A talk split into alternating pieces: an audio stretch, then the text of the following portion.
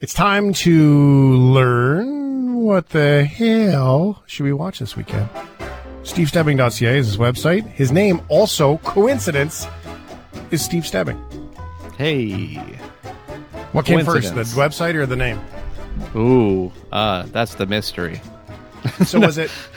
So you were like, you were you like, hey, my name's Steve Stebbing. I should have Hey. a website, Steve Stebbing. Or were your parents like, hey, we've got this extra website called Steve Stebbing. Yeah. Let's name the kid that.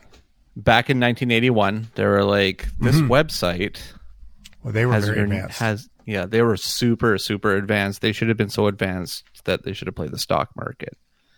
And we would have been doing, having a different How's conversation right now. I- I'm doing Penticton, good. BC. Yeah. I'm doing good. Uh, I mean, it rained today, which is weird.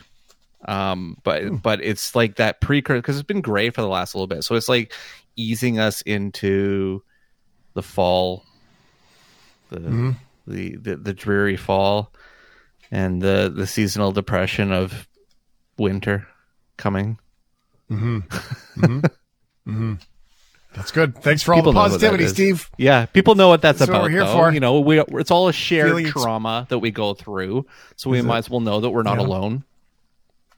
There's an awful lot of people listening right now going, I wish I lived in the weather in Penticton. Come on.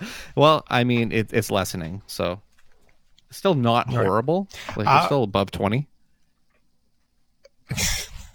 That's not horrible. You need to look at a weather map of the rest of the country, my friend. What the hell should we watch this weekend? Steve is an expert of movies and TV shows. Let's get started with Bros. So what's happening? Didn't you guys have an announcement? This is a little unexpected, but uh, we are in a thruple situation. You're in a throuble? Let me tell you what's progressive now. Being alone. I love my life. I love my freedom. I love my independence. That's kind of sad. That I don't want to be in a throuple. I don't even want to be in a couple. Okay, before you start, Steve Stebbing, we need to go to the millennial Ryan O'Donnell and get clarity of this this young person term about what is a thruple. Crickets. Yeah, yeah. He's working on it. His eyeballs are really big. Did you break There your go. microphone? Um, okay, so here's the thing. I have no idea what a thruple is, dude. No clue. You don't? BK? No, I don't. Hold on. BK lives in Let me, downtown uh, Vancouver. He's probably in a thruple every weekend. No. I can. Uh, just- I don't Oh, like well- people. I couldn't handle two of them at the same time. I can weigh in on this. yeah, okay. Uh, there are all the swingers in Penticton. Steve Stebbing, what's a thruple? It's a three-way couple. It's a it's a couple that was a couple, and then they bring somebody else into it. It's a thruple. But I mean, it's but it's like a it's not like a it's not a side piece or anything like No, that. no, It's no. literally You a couple share. with three people. You all Yeah, share. It's a it's a s- it's a sort of polyamory, but I think it's all Yeah, at the same yeah. time. Like you share all. It's it's, it's a thruple. It's Yep. it's not just It's a the couple. It's three of person them. relationship. Anyway, this relationship advice brought to you by Steve Stebbing. Tell us about Bros. yeah, this is kind of your the first like big um gay rom-com and and kind of doing the the cliche route of, of what rom-coms are heterosexual rom-coms but in in in a gay in a gay storyline. Uh billy eichner is the star of this one. He also co-wrote it with nicholas stoller. And uh, luke macfarlane plays the love interest in this uh, two uh, gay men that are really not into relationships but find that they want to make it work with each other. And um, it's like really heartfelt. Feels genuine. The chemistry between uh, billy eichner and luke macfarlane is so great. And uh, it's also extremely extremely funny.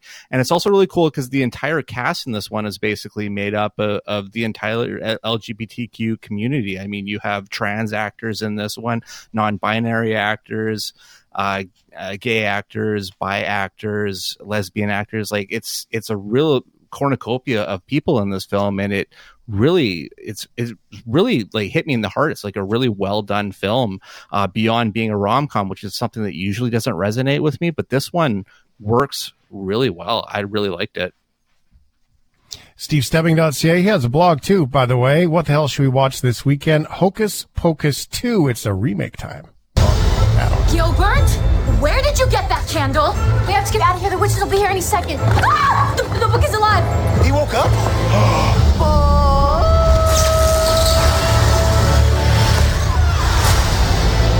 If we intend to live past sunrise, we have to steal their souls. Whoa, whoa, whoa, wait, can we talk about this? No. it's not really remake, more reboot, but it's not really a reboot, but it's just been a really long time. Yeah, it's been almost 30 years, and this is a, a sequel, like a long gestated sequel, uh, basically about uh, three teen girls that unwittingly unleash the Sanderson sisters on their Salem town. And uh, just brings back Bette Midler, Sarah Jessica Parker, and Kathy Najimy as the Sanderson sisters. Uh, and they slip back into these roles like it's an extra skin uh, and that they've uh, had it in their mind for decades now. Uh, and I will say that arguably this is Sarah Jessica Parker's best role. I, I like beyond Sex in the City and all this other stuff. She is so much fun in this movie, and Bette Midler, you almost she's almost ageless in this movie. The energy that she has, and it, it's just it was a lot of fun. Like I was expecting like more of a cash grab, being that you know Disney Plus is trying to um to re just kind of reinvigorate the this this uh, Hocus Pocus franchise and everything, but uh, it it really, really, really works. Uh, it's funny and it has Kathy Najimy, who uh, animation fans will know as Peggy Hill on The King of the Hill. And just seeing her again in a movie was really awesome. And yeah, more of her and stuff, please. Like, if any Hollywood people out there are listening, cast Kathy, Kathy Najimy and more stuff. Steve Stebbing, leading up to Halloween from the Witches of Hocus Pocus 2 to Dead for a Dollar. I'm getting out of here next week. Serve my time. I heard you've been telling people the first thing you were going to do when you walk out of here is get a gun, look me up. I never killed nobody that wasn't trying to kill me. Stay clear of me, Joe. You do the same. Otherwise, most likely you're a dead man.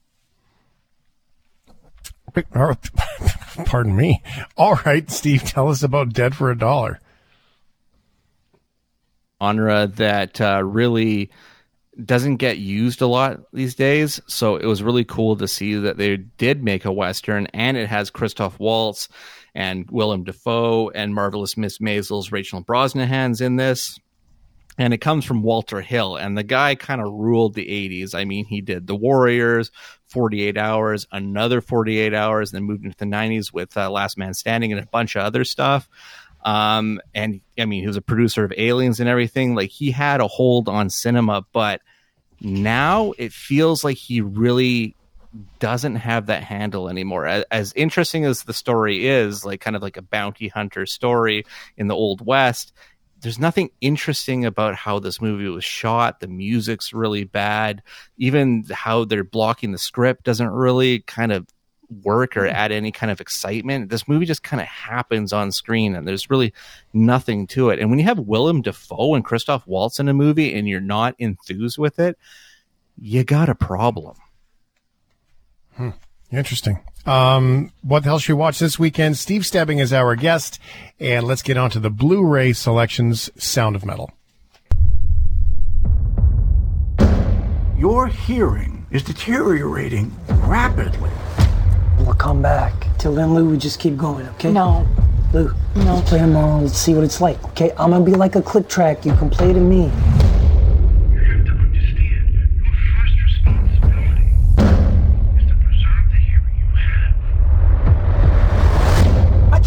You. Understand me? I can't. I'm deaf. I'm deaf. Uh, okay, it's not what I thought it was going to be. I'm a little surprised, but there's some film festival connections and stuff here, isn't there? Yeah, because I, I, originally saw this uh, during the uh, I think it was the 2020 uh, uh, Vancouver International Film Festival, the the year that it was uh, virtually done, and um, was absolutely kind of blown away by this film. Uh, it's led by Riz Ahmed, who has honestly not done a film that I have not been on board for. But basically, he plays a heavy metal, heavy metal drummer who is rapidly losing his hearing to the point that he actually does go deaf. Deaf, and he's trying to come to grips with being deaf, but at the same time in denial of it and believing that he can still continue on his life uh, in excess as it was before. Uh, and this is such a, a deep uh, character drama. Uh, and I, I, mean, the deaf community in this, the a real deaf community in this, is kind of portrayed in such an interesting and fascinating way. And the way that uh, the director and writer Darius Marder um, handles the the audience's perception of going deaf is utterly fascinating. It's got one of the most interesting sound designs I have seen in a movie in years. And now it makes its debut on Criterion Blu ray, which is exactly where it should be because it's kind of the pinnacle of Blu ray collectors' items. What else should we watch this weekend? Steve Stebbing is our guest. I'm Shane Hewitt, and let's go down to the Mighty Ducks Game Changers Season 2. Welcome to Epic. All of you were invited here because you are the best of the best. What I want to know is can you be better?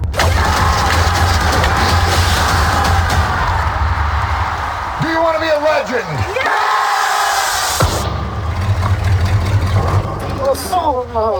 I see a trash can? Sir, you know where a trash can is? I- I'm sorry, who are you? We're the Mighty Ducks. They're the Mighty Ducks. All right. So the original from so long ago is the magic still alive, Steve Stebbing?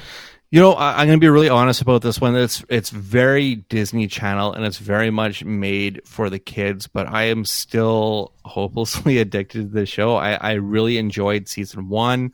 Uh, season two has a whole bunch of hurdles to get over, though, uh, because uh, due to uh, kind of COVID protocol circumstances and everything, uh, Emilio Estevez left the show. Like he is not involved with season two at all. So they've had to write around that. So basically, they're sending the Ducks to a hockey camp that's run by D- Josh Duhamel's character, who I was really happy to see uh, appear in this one because I really like him as, as an actor. Um, but it's still got that style and it's it, it still has those cameos from the original Ducks that show up here and there. Um, and yeah, I, I mean, it's just fun to watch with the family and even if the kids aren't into it, I th- still think it's an entertaining show. Canada may be known for its landscapes and friendly people, but beneath the surface lies a darker side of crime, history, and the paranormal. Since 2017, the award winning Dark Poutine podcast has explored the shadowy corners of the Great White North and beyond, delivering chilling tales from a uniquely Canadian perspective. Hosted by Mike Brown and Matthew Stockton with over 300 episodes and fresh releases every Monday, Dark Poutine is your weekly ticket to the creepier side of Canada.